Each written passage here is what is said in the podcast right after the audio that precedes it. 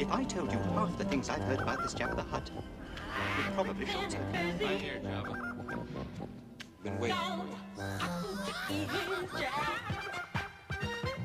Hello, Blabba fans, and you are very welcome to a special Lost episode. The illustrious Jabba bids you welcome and will gladly pay you the reward of 25,000. So the only thing that you can tell me is that I will find Jabba at Jabba's palace. This is episode 29, and you're listening to Blabba the Hut. I'm your host, Kate, joined by host Gary, and we're very excited to finally bring this episode to the air. It was a very cool episode to record, and I just realized I haven't said who it's about. It's a name you may be familiar with Kevin Kiner. So, Gary, most Star Wars fans will know who he is, but do you want to give us a bit of a background before we play the interview? Yeah, I think it's pretty much safe to say if you don't know who Kevin Kiner is, you've probably been living under a rock for God knows how long. I mean, we're talking about a multi Emmy Award nominated composer who has worked on so many different projects and has a you know a, a career that most composers could only dream of. He will, of course, be known for his incredible work on Star Wars The Clone Wars, which was just absolutely sensational. But also, he did a little bit of work on the likes of Peacemaker. He, of course, did The Bad Batch. He was involved with uh, Narcos. He was involved with Titans.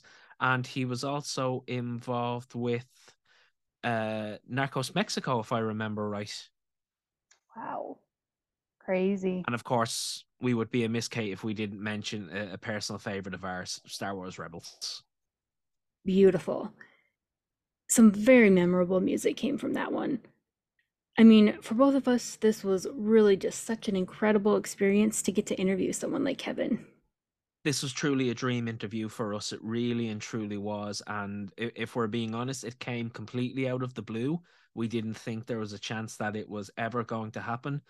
But when it did, we were pretty speechless. And we did tell some people close to us that we knew, and everybody seemed to be just delighted for us because it is one of the biggest interviews we have ever done. I mean, we're talking about somebody who has been on the world stage for a long, long time at the peak of their powers and just you know has has a career that anybody would dream of and is somebody who is admired by all. So for us it was just an incredible experience and one that I'm so thankful for that we were able to do and it was an absolute pleasure of an interview I wonder if we should put a disclaimer in here right now that this was recorded a bit ago. It's been a minute. So if there's any references or things like that, just keep that in mind. Yeah, effectively we went to the world between worlds and jumped through another uh, portal. So this is uh this is coming to you now from the past. There you go. It's like time travel. Timey wimey. Oh yeah. And without further ado, why don't we go ahead and play the interview? We are delighted to say that the man, the myth, the legend, Mr. Kevin Kiner, has been kind enough to come and have a chat with myself and Key. Kevin, you are very welcome to Blabba the Hut and thank you for taking the time to talk to us. How are you? Uh, thank you. I'm I'm happy to be here. I'm really well. Um, Kevin, we had questions in from all over um, social media, so we'll try and get through a couple of them as best we can. But I suppose that there is only one place to start, and that is, of course, the success then of the final season of the Clone Wars and eventually entering into the Bad Batch. So, if you could take us back a little bit, Kevin, firstly, what was your reaction when you found out we were finally getting to finish the Clone Wars, that that chapter was going to be uh, completed? Well, just like everyone associated in it uh, with the show, I was just delighted because, as you know, the show didn't get to really end the way uh, even George Lucas had planned it, and certainly, you know, Dave Filoni had an uh, an entire uh, out- outline that was supposed to happen, and so we were a, a bit bummed about that. Um, but then Rebels was a ton of fun, so that was really great to work on. Um, and then, you know, I was kind of wondering what's going to happen at the end of Rebels, and and they told me it's oh, it's it's Clone Wars season seven. And I'm like, oh, that's that's even better than a new show, really, in a way. Just to be able to finish that, and um, yeah, it was just really cool. And to give people a perspective on the sort of timelines, Kevin, we had Clone Wars running from the movie in 2008 and then Clone Wars season one to six running through 2018 to 2013. We didn't get Clone Wars season seven until, you know, 2020. What was it like going back into the studio to finish that project? Did it feel like you'd never been away or did you have new discoveries to make? Um, I personally have a really terrible memory. Uh, so I had to go back and research themes I had written. Um, so it definitely did not feel like I just never left the studio. It felt like I'd been away a very long time, and possibly another composer had written this because I didn't remember some of the things I had done. Um, so I had to I had to really kind of do research myself, I guess, and uh, uh, it was it, it was really neat though because I'm like, oh, I forgot about that theme. I could use that um, even I think Rex's theme, I, I'd kind of forgotten that. And um, I hadn't really forgotten the clones theme, but I didn't get to use it as much as I wanted to in the season one through six. And I, I used it a lot more in season seven. It, it, it must have been an amazing experience, Kevin, to go back and, you know, finally finish that out. But then to have the follow on from the Bad Batch, what was that like when you found out? You you mean follow on to Bad Batch after Clone yes. Wars? Yeah, you, you, know that was really interesting. Um, I I don't remember exactly. I kind of think I was still on Clone Wars, and I started hearing rumblings, and I, am pretty sure. I, I'm not positive, but I'm pretty sure I was told, "Hey, pay attention to this, you know, Bad Batch theme because." we're going to need it for another show. Um, and that's why that theme is, I, I, mean, we, we paid a lot of attention to that. And uh, that's why it is as, as long as it is, you know, if, if those were just characters that were only going to be in one episode, I don't think the theme would have been fleshed out as well as it was and it was and, and it was a great introduction to these characters but kevin based on the early reaction and this is something that i'd like to get your take on from sort of your perspective how was your approach from scoring clone wars versus the bad batch? Now i know we're only two episodes in but sort of the early reaction and feeling that we have been getting is that it looks like clone wars but in terms of tonality and style it feels almost closer to rebels in a way. Well it, it, i don't I mean, it's not consciously closer to Rebels. Rebels evolved, um, and and I kind of was evolving. Uh, Rebels started out being very John Williams uh, uh, because we kind of all went back and rewatched uh, A New Hope at the beginning of Rebels, and you know we never really explored John Williams' music that intensely in terms of verbatim using all of his themes. And we did that a bit more, quite a bit more, the first season of Rebels. But then I think after the first season, it started to feel like, well, we've sort of used these a lot. We need to, we need to go forward now again in Rebels. And uh, we do we we started introducing synthesizers a bit and and being more like what I call modern film score, which is just really kind of the zeitgeist of what's going on now, you know, with, with guys like, uh, you know, Hans Zimmer or uh, um, Trevor Rabin or Harry Gregson Williams or John Powell, you know, um, just a little more of a hybrid kind of score. And, and I, so I guess in terms of that, uh, Bad Batch is definitely a hybrid score, but I feel uh, with our introduction, I mean, we did that at the end of of Clone Wars quite a lot, and I don't know, maybe maybe it wasn't noticed. I, I know it was noticed in in the very last episode of Clone Wars because it that's all electronic in the uh, the in the graveyard with Ahsoka and Darth Vader picking up the lightsaber that's a completely electronic score, and that's the first time that had been done in Star Wars. Uh, so, you know, moving forward into Bad Batch, we're continuing with that kind of hybrid feeling. Um, but I feel like it's moving forward in a different way. So I, I don't really feel like it's more like Rebels. No, sorry, I, I hadn't just meant the music. I meant in terms of the the feeling of the Clone Wars. That that, that was Oh. something that we seem to have um that was picked up on certainly in Ireland. That um that that it sort of as you said, it was a mishmash and it was the best of both worlds. Yeah, well, I, I mean, you know, stylistically, uh, it looks more like Clone Wars than it does Rebels. Um, I think just in terms of tone, it's a little, it's a little older. Uh, it's a little more adult. Um, not totally, but than than Rebels uh, was. So it, it shares that with Clone Wars as well. I mean, really, to me, Bad Batch is is kind of Clone Wars Part B and not in a bad way just like this is where we're going this is our future It's a great way of describing it. Kay, have you got any questions for Kevin so far? I'm always like super interested to find out about people's like inspirations and especially like growing up. Did you have any musical heroes or anything like that? well yeah growing up my musical heroes i'm a guitarist so they're, they're all guitar players um, so they were Nice. you know i was huge into led zeppelin um, and uh, yes so I, I would say jimmy page and steve howe from yes were big influences um, and even blues i was really into bb king um, and even before like albert king um, and uh, let me think.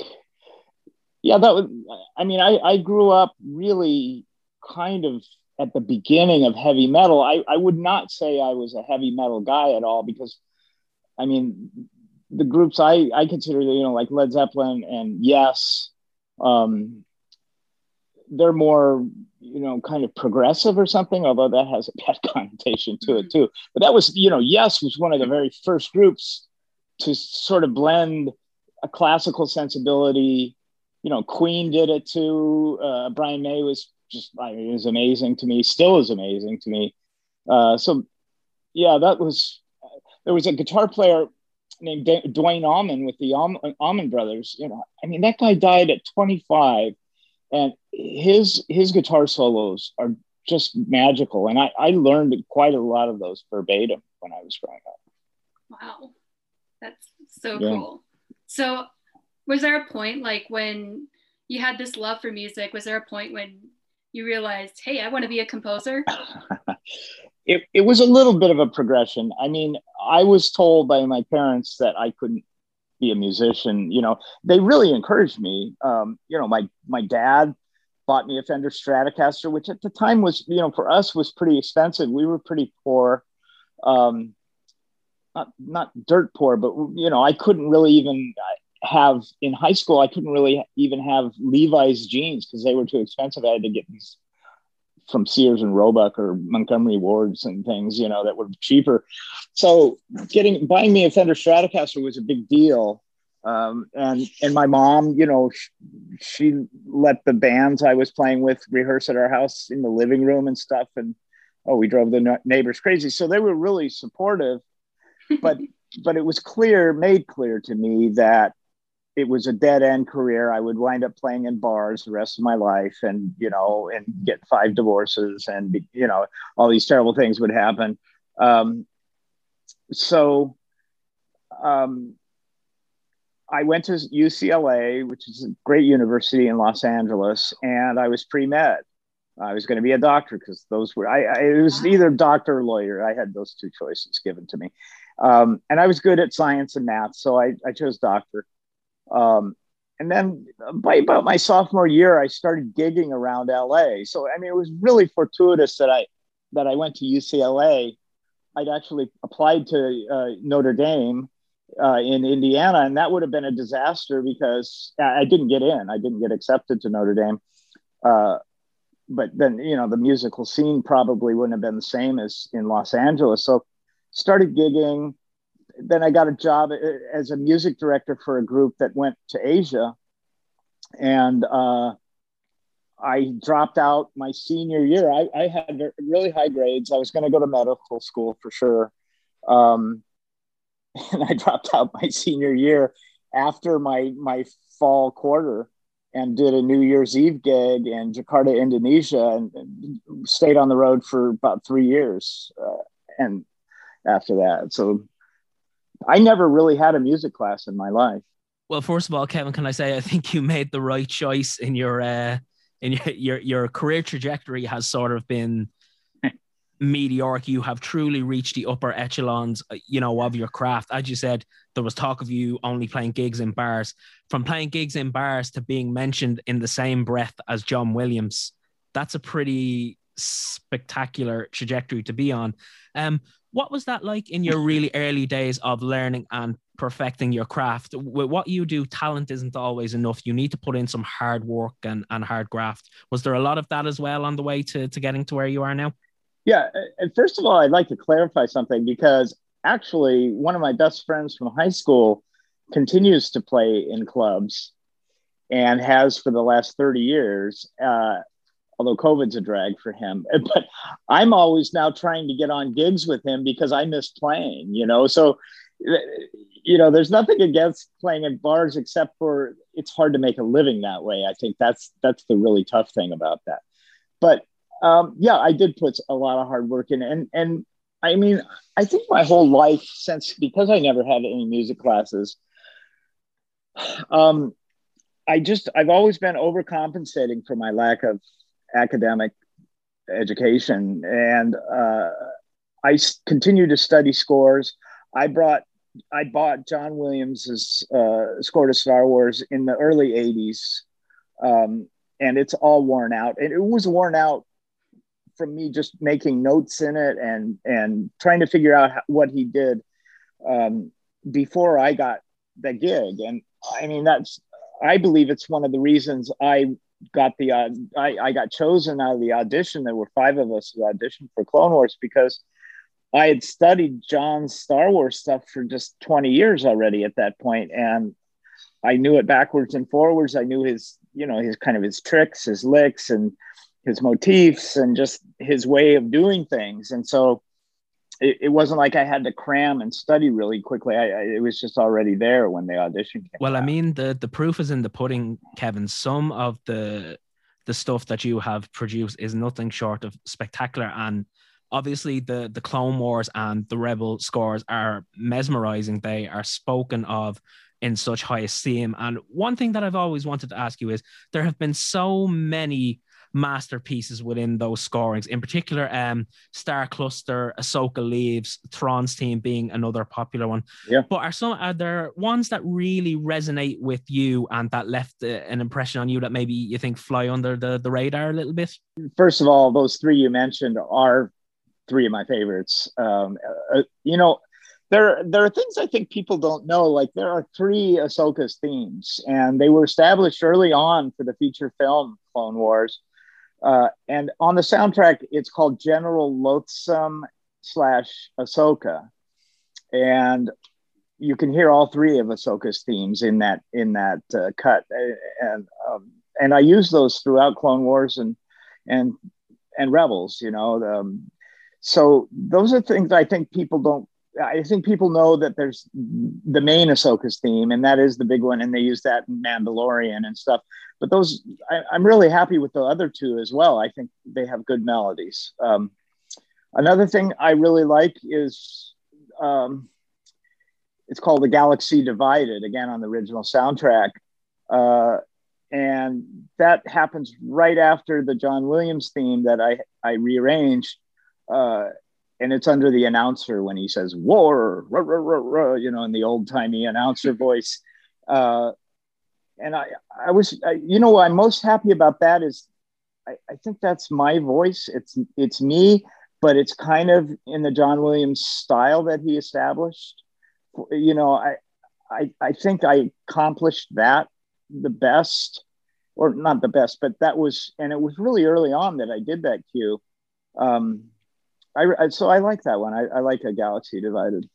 It's you know we could go on and on listing the and giving honorable mentions to so many, but I think from that and it's something that you said you know I had to do this with a John Williams piece.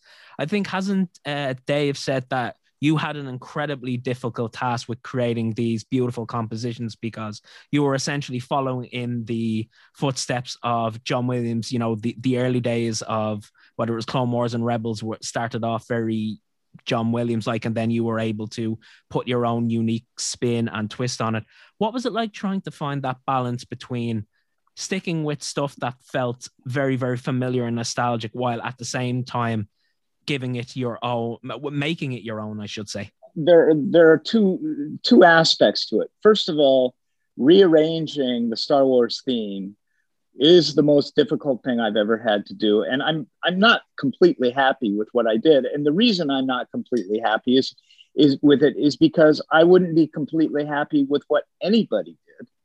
And I, because John did it right the first time. And I told George Lucas this and it, early on, I, I really resisted rearranging that theme because you know, John wrote a perfect piece of music. It's sort of like, you know, out of Amadeus, not not a note out of place, you know, one of those things. And and so even to change a cello line in that, it, it will diminish it because he just did it the correct way.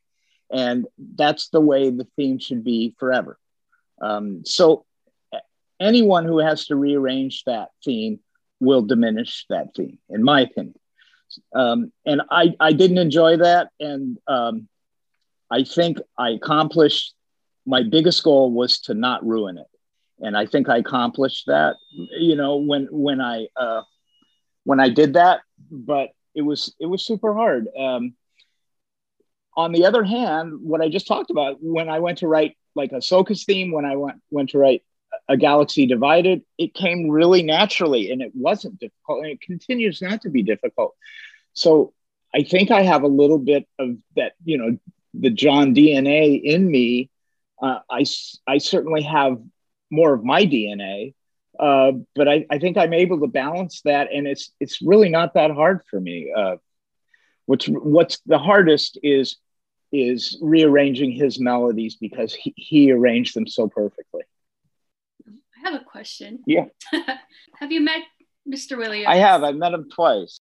Do you have any good John Williams stories? Well, it's sort of a good story. Uh, I uh, I never spoke to him. I, I first of all, I, I met him before I was doing Clone Wars, uh, and it was at awards dinners where I, I, think I was receiving an award for CSI Miami, and he was receiving an award for I don't know Memoirs of a Geisha or something like that.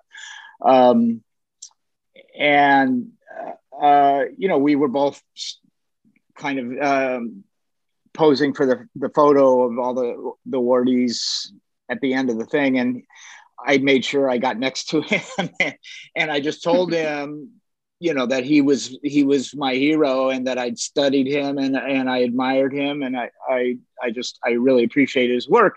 And you know, he gets told that every 10 seconds. Uh, and and you know, he was gracious. He was, oh, thank you very much. So, you know, I didn't want to blabber on anymore. So we started talking about, you know, how was the chicken? And uh, yeah yeah so i think the chicken was kind of tough that night wasn't really that good. I, that's the big the big conversation i had with john williams. That's an awesome story. I love it. That's so cool. So gary should we ask some of the social media questions? Or do you have anything else? Yeah i just had one for kevin and it was one that, that i want to ask since he brought up uh, john williams obviously kevin uh, being your hero kevin has it ever sunk in that there are people who feel that way about you?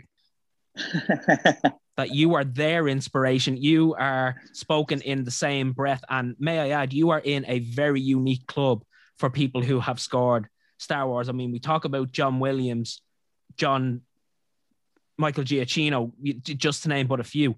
You are named in that category of the greats. You are musicians' heroes and composers' heroes. Has that ever sunk in, or do you think it ever will? Yeah, it's it's sinking in mostly because I'm doing interviews like this, and you guys are telling me that. And I mean, you know, I met John Powell. Um, we were both uh, nominated for an Annie quite some time ago, and and I understand, you know, his appreciation for what I did, which is really cool.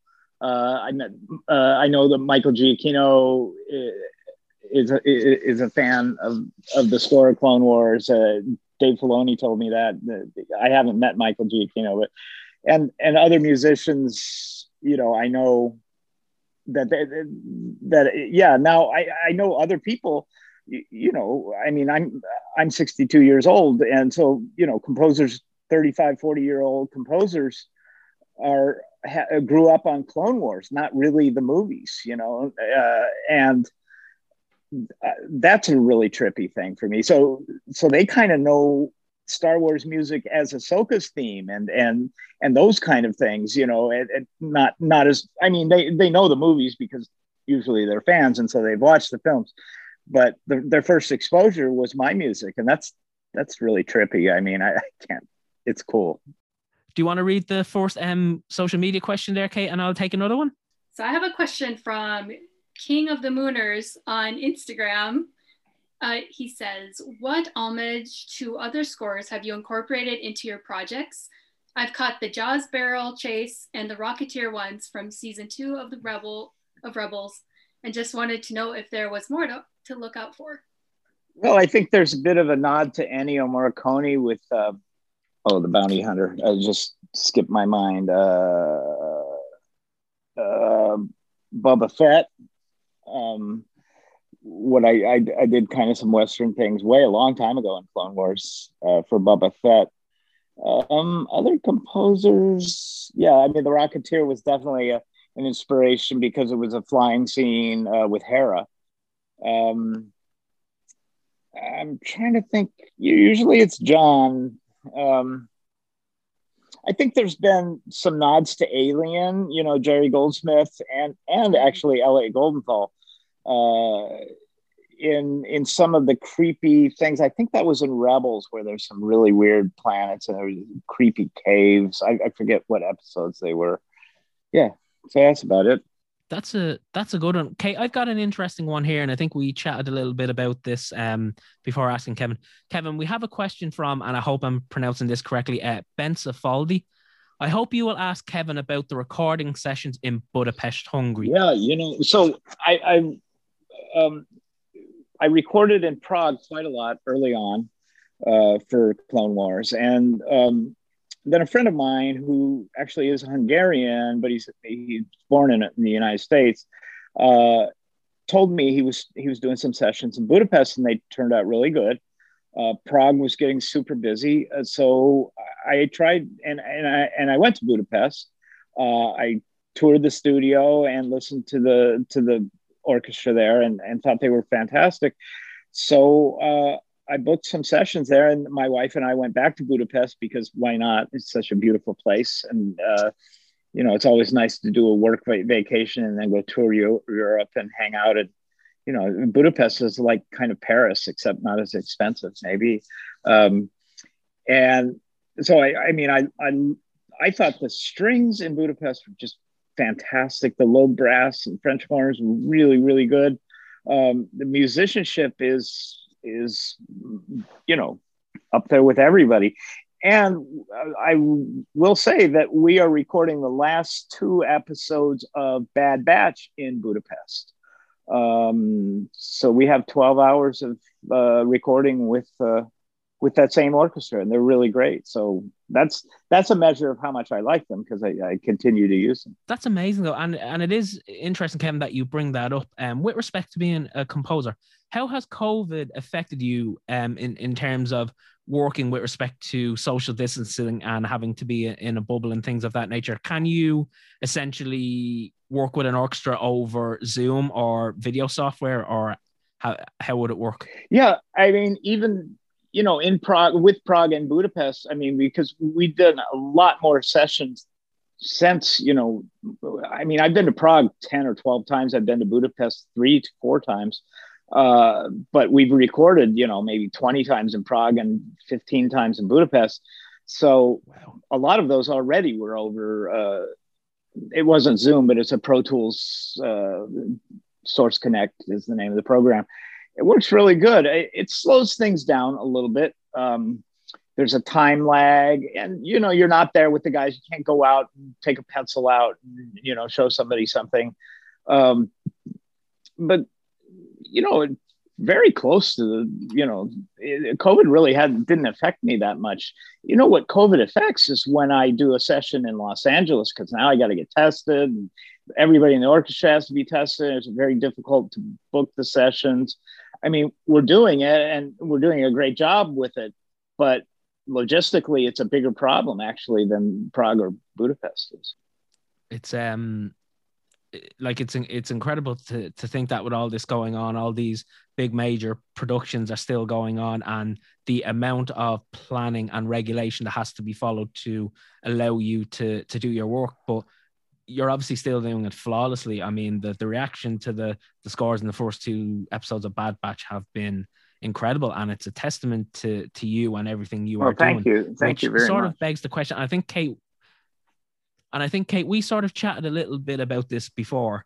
Um, Kevin, you have reached the upper echelons of, of your your field and your craft. There, there's absolutely no debating that in any way, shape, or form. But having been nominated for multiple Emmys and winning multiple BMI um, awards, what is it that drives you? What is it that just keeps driving you on to succeed even more? Well, I'm I wouldn't say I'm driven to su- succeed, although it's really nice to be employed. Uh, I just love music. You know, I. It's funny. During COVID, I started practicing piano way more than I used to, maybe hour, an hour and a half every morning. Um, and it's just what I do. You know, I don't think I'll ever really retire. I mean, look at John. Uh, you know, he's well into his 80s and scoring big feature films, and that, you know that's a lot of work. Uh, but I, th- I think you know you're I'm, I'm kind of addicted to it. I mean, it's part of the reason I I dropped out of UCLA and and at at what I thought was my peril.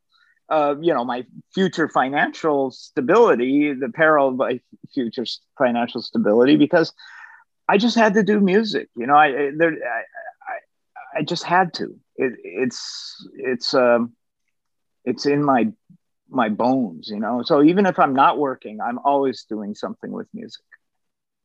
It is incredible, Kate, isn't it? Because um, Kevin, as we were talking to your assistant Peter, who is who was amazing, we are lucky at Blabba Hut that we have a very close relationship with Ireland's uh, National Symphony and National Concert Orchestras. Any of their Star Wars slash John William events here, we're, we're always very very lucky to help them out. And sometimes we get brought behind the scenes to you know, speak to the composers, w- watch rehearsals, and things like uh, of that nature.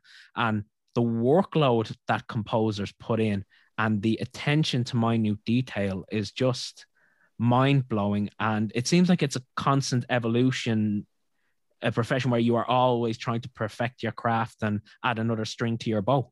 It is. Um, you know, I've been really fortunate that I, have done a lot of uh, variety in my career. I mean, I'm, I'm currently scoring Narcos Mexico, uh, and uh, Titans and Bat uh, Titans and Doom Patrol for HBO Max. Um, those are great live action shows, and and those are really uh, super electronic. Those ones. Narcos Mexico is very acoustic, uh, and I co-write it with Academy Award winning composer Gustavo Santaolalla. I, uh, I co-write Titans and um, Bad Batch with Clint Mansell, you know, Requiem for a Dream, one of the, you know, Noah, great, great composer. Uh, so I, I'm I'm growing all the time. You know, that's that's the cool thing about collaborating. I, I collaborate a lot, uh, and I wouldn't have it any other way because I've learned so much from other guys, um, and it's you know, and it kind of becomes part of my vocabulary after that.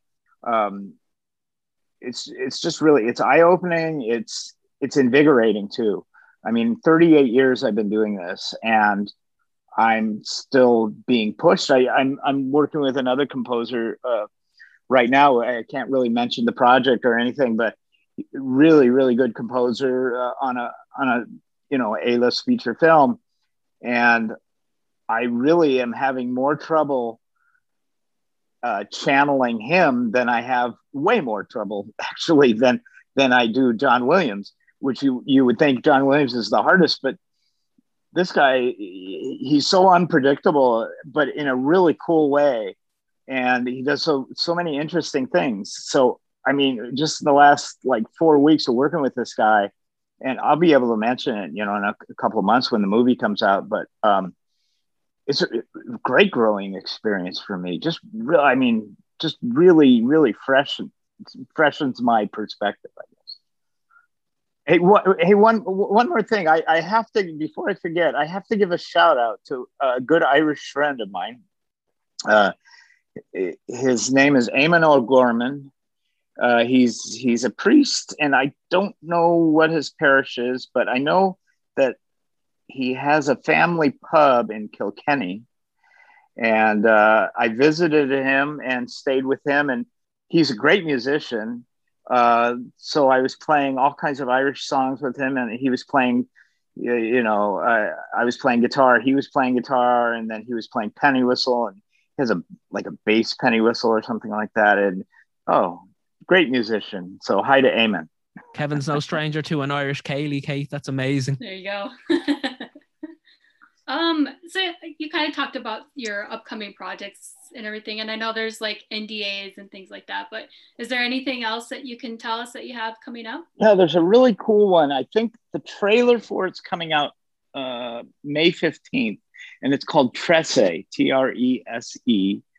Uh, it's an animated uh, series on Netflix, and it it is uh, it, it takes place in the Philippines. I, I married a, a Filipina when I was on the road uh, in 38 years ago, uh, and we got married in Manila. Um, and I always say I was the only white guy at the wedding. I, there was one other guy who played who played uh, organ for me. He was an entertainer at the club I worked at. Um, he was American as well. It was just me and him. Uh, my family was not able to make it for mostly because of poverty. they couldn't afford the plane ticket. But uh, so my children are half Filipino, and it was really a great experience because it's it's this this show is it's very adult. It's not a children's. It's a horror animation, like really really intense horror. Oh, interesting. Yeah, it's super cool um, uh, and it, it all this is real Filipino mythology. It's funny because we we were telling my wife, oh, there's this guy and that guy. There's this thing. It's kind of an, uh, a Filipino leprechaun. Um, they call it duende, and uh, it kind of dwells under in the sewers or in haystacks, or if you're in the fields or something like that. And she's like, oh yeah, I know about duendes, and so you know, it was great for my boys because they co-wrote that with me uh, to be able to, you know, explore their heritage a little bit. Um, we recorded some indigenous vocals back way out in the boonies uh, on the rice terraces in the Philippines. Um, cool. So yeah, that's coming out. I don't know. I think when the trailer drops on the 15th on Netflix, they will say what the release date is. I, I imagine it's sometime in June, but I'm not sure. Cool. That's awesome. Is that always a special? Is that always a special thing, Kevin? Being able to work with family. It's amazing. I mean, it's it's unusual. You know, it doesn't happen with composers very often. I mean, if you have a bakery or something, yeah, maybe you know your your kids might you you, you might pass that down to uh, generations, but you know, I never thought that would happen with me it, it must it must be incredible, especially some of the the project that you've worked on together and what you have achieved.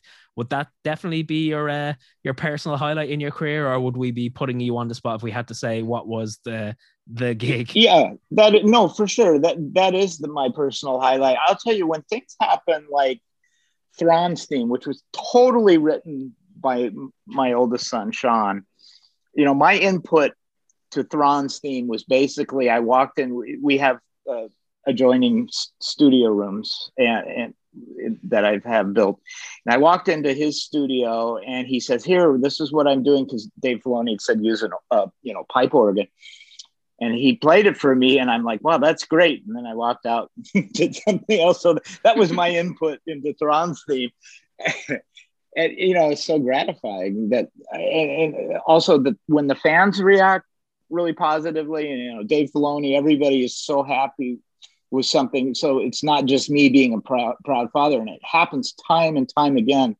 Um, my youngest son Dean, big contributor in Narcos Mexico and Hell on Wheels and all those shows. and you know, in Hell on Wheels, somebody, the producer would turn to me and go, "Wow, that's a great guitar lick, man!" And I'm like, "Well, that was Dean, that wasn't me, you know." but thank is, you. Is there, a, is there a little part of you, Kevin, that that stuff like that makes you want to up your game even more because they're on your tail? There is. There, there definitely is. And every once in a while, there's a scene that we all want to write. Um, and so sometimes, like we did on Ghost in the Shell when we were helping out um, Clint, uh, there was a scene we all we both we all wanted to write the scene and my my sons worked on one version. I worked on a different one and the studio wound up picking my son's version. So whatever. There's been times when i win. But you know it, it's not really that competitive. Uh, it's it's more just a desire you know when a scene's really fun it's like oh i mean like ahsoka leaves right I mean, I, I was they weren't co-writing me, with me back then when I did Ahsoka Leaves, but if they had wanted to do that, I would have just said nope. That's you were mine. putting your foot down. Um, Kate, I, Kate, I don't know about you, but I am absolutely blown away. Yeah. I really and truly am. This was awesome. Well, it's really it's it's been great to meet you guys. I Yeah, appreciate you it. too. No, it's been phenomenal to talk to you. And also, if you are ever back in Ireland, there is an open invitation, and also our friends from the 501st Legion Ireland Garrison and the Emerald Garrison, we will show you the Irish hospitality that you haven't seen yet. Believe I've me. experienced it. So you have an Emerald Garrison. Yes, yes, we do. There's an Emerald Garrison and there's uh, the 504 Legion. I'm a I- I'm a member of both, so um, e- there was equal excitement over here hearing that you were you were appearing on our little show, which is um which which is a huge coup for us in Ireland. Uh, this weekend, we actually held the virtual uh, May the Fourth festival. Um, it's the biggest Star Wars festival in Ireland, and we usually hold it in person every year down in Portmagee, which was one of the filming locations where the cast and crew would go out to the Skellig, Island, Skellig Islands. But um, unfortunately, due to COVID, we weren't able to to do anything this year. So we held the virtual one, and the the reception was incredible, and uh, you know, much needed funds raised for various charities that we work with, including the Irish Cancer Society. So that was sort of our little take as well on wanting to do something special for May the 4th and to have yourself uh, just been incredible. And we really and truly cannot thank you enough. I can't imagine how busy you are to take the time out of your day to, to come and talk to us. Oh no, it's it's and and where is it that the orchestra when you have the Star Wars concert is that Dublin? Or? Yes, it will be. It, it- they, they would do little bits of traveling all around, but essentially the the sort of the John Williams ones and the Star Wars ones would be in the. They would usually be in the National Concert Hall. That's where um it would be. That would be where our our RTE Symphony Orchestra and our RTE National Concert Orchestra. We have a symphony orchestra and a concert orchestra here in Ireland. So if you Google um the the website, I think is nch.ie. That's our our national concert hall. Otherwise, they would be in some of the other uh, concert grounds uh, around the country. I almost recorded there, um, and it would have been. I think U2 has a studio there, right? That's the big recording. Studio, U2 right? studio is um out, outside of my house. I I live where their their studio is um j- Oh, literally around the corner. Yes, so it's um it's amazing. But yeah, that's where it would um that's that's where it's held right in the the, the heart of Dublin. Yeah, I, I I wish I I hopefully someday I'll I'll be able to. It didn't work out for. Uh, it was a film, and they had some kind of credit, tax credit or something in Ireland, and, and we were just about to record there, and we were going to do it at, at that studio, and then it didn't happen. But I, uh, it's on my bucket list. Well, again, as I said, open invitation. If you come over to Ireland, we will show you a good time, and that is an absolute promise. Well, tell them we should do a Clone Wars. I've been concert. I've, I've been doing a few of those, and, and uh, they're pretty successful. Kevin, I Kevin, you have me dreaming here. That's that that would be that would be just um sensational. On that note, just be before we let you go, where is the best place to keep up with um what you're you're doing and what you're up to? my website's called kevinkiner.com and i don't sell anything but you can i, I update it and I'll, I'll probably put a link to this here you know and different interviews i've done and and also i, I release um, different snippets of music that I've I'm working on uh, at times, uh, and I don't charge for anything. You can just listen to my music, and uh, my songs is called Kiner Brothers. Is that on um, Spotify? Uh, th- let me ask my I wife. think I think they are. Hey, Merce? Sean and Dean, you find them on Spotify? As Kiner Brothers? Is it called Kiner Brothers? Yeah, it's called Kiner Brothers, and they're on Twitter and Instagram. I, I, sorry, I'm, I'm a, I, I don't go on any social No, media. so that's I'm okay. And if ever Completely and if ever they want to come and chat Star Wars, th- there is an open invitation for them as well. Okay, great. I'll tell them. Okay, okay. any any final words for the the legend himself? um, no, I, I don't got anything else. Thanks so much for coming. Kevin, again, this y- yeah, we we really can't thank you enough, Kevin. Honestly, um, for a, a small little podcast like ours in a tiny little country like Ireland, to have somebody of your caliber take the time out of their day with all that's going on to come and talk to us is is what we love about this fandom, and that there are genuine, kind people in the fandom. And I think Kate will agree with me when we say good things come to those who work themselves into the ground, and good things come to those who deserve it. And without question, the success that you have garnered is 100% really and truly well deserved. Oh, thank you so much. Uh, and I had a great time. So it's it's no trouble at all. I love talking. You ask my wife, she'll tell you. Kevin, there is nothing left to say other than may the fourth be with you. But as this is in Ireland, Kate, I think it's only fair that Kevin receive the the official Irish treatment. Go on. You're the Irish one. Oh yeah, Kevin, we will merely say to you, uh, thank you and may the force be with you, which is Gura Mila Mahagut August Gamid on Forsalat. There you go. Thank you very much. All right, we hope you've all enjoyed hearing from Kevin. He's such a nice guy. So thanks again to him for chatting with us all those months ago. Oh, absolutely. And again, as we said, Kate, this was an absolute dream for us to be able to do. Um, we never ever actually thought it was possible. And an enormous shout out to Kevin's assistant Peter for all that he did for us in setting this up. Just just a dream interview for us and an opportunity to hear from a real master of their craft. And I think everyone would agree that when we think of Star Wars royalty, Kevin is right up there with the best, and there's absolutely no doubt in, in my mind about that. 100%. Very good stuff. All right, we're going to keep it short and sweet for this last episode. Be sure to follow us on all the appropriate social media sites. You can catch up on our previous episodes on Anchor. Um, am I missing anything? No, I think we're good. I think we've covered everything. May the force be with you, and we'll see you all soon.